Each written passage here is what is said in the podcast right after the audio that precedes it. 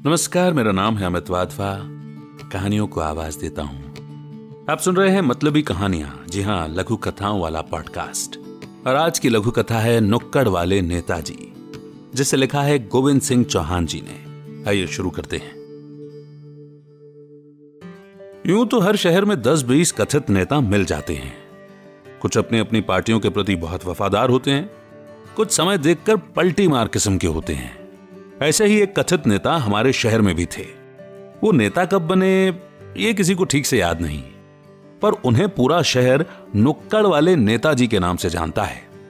निकाय चुनाव हो या एमएलए, एमपी के चुनाव, किसी को राशन कार्ड बनवाना हो या कोई प्रमाण पत्र, नेताजी सदैव सेवा के लिए तत्पर रहते थे। नंदनगर की गली नंबर छह का नुक्कड़ वाला मकान, वहाँ चर्चा चहल पहल हमेशा बनी रहती थी। मकान को आलीशान तो नहीं कह सकते, पर बहुत अच्छा डबल मंजिला था। हाँ एक स्कॉर्पियो गाड़ी भी थी जो जनसेवा में काम आती थी। उनके बारे में एक बात जो पुख्ता तौर पर कोई नहीं जानता था, कि नेताजी इतना खर्च कैसे चलाते थे? न कोई कारोबार था, न सरकारी, या न ही कोई गैर सरकारी नौकरी। ठाट बाट से कैसे रहते थे? पर दूसरी बात सबको पता थी कि वो मोहल्ले या शहर के तकरीबन हर धार्मिक, सांस्कृतिक आयोजनों के प्रमुखों में से एक होते थे।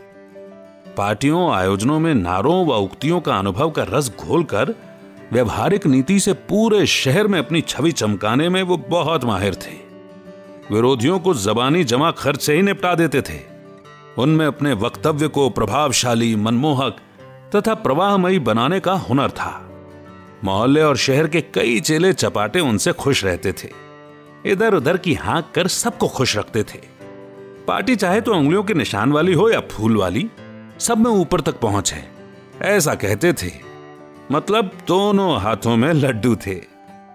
नेताजी को न तो स्वाभिमान की चिंता थी और ना ही अभिमान की फ़िक्र। झक सफ़ेद कुर्ते पायजामे के साथ उनकी मुस्कुराहट सदैव एक इंच और बढ़ने को आतुर रहती थी। एक दिन सुबह सुबह पुलिस की दो तीन गाड़ियाँ नुक्कड़ वाले नेताजी के मकान के बाहर आकर रुकी।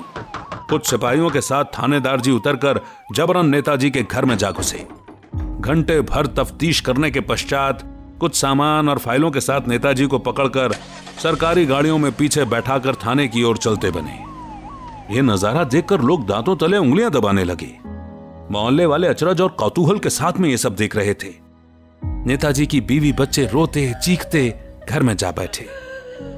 क्या हुआ, क्या किया? आदि कई सवालों ने अफवाहों को जन्म दे दिया। दूसरे दिन अखबारों से पता चला कि नुक्कड़ वाले कथित नेताजी शहर में चल रहे एक सेक्स रैकेट के सरगना थे। शहर के बाहर सरकारी जमीनों के अवैध कारोबार से भी जुड़े हुए थे। खबर क्या छपी, चेले चपाटे आजकल नज़र ही नहीं आते हैं। नौ दो ग्यारह हो गए सब के सब बस, इसी मोड़ पर यह लघु कथा यहीं पर समाप्त होती है। सब कुछ कह गई? कम शब्दों में, है ना? कैसी लगी आपको यह लघु कथा अपने विचार साझा कीजिए, राय ज़रूर ज़ाहिर कीजिए। एफबी ग्रुप, जिसकी लिंक मैंने डिस्क्रिप्शन में दी हुई है, कृपया ज्वाइन करें और शेयर करें। बहुत जल्द एक और लघु कथा के साथ फिर होगी आपसे मुलाकात। तब तक रखिए अपना बेहतर ख्याल। सुनते रहिए मतलबी कहानियाँ, मेरे यानी अमित के साथ। जय हिंद। जय भारत।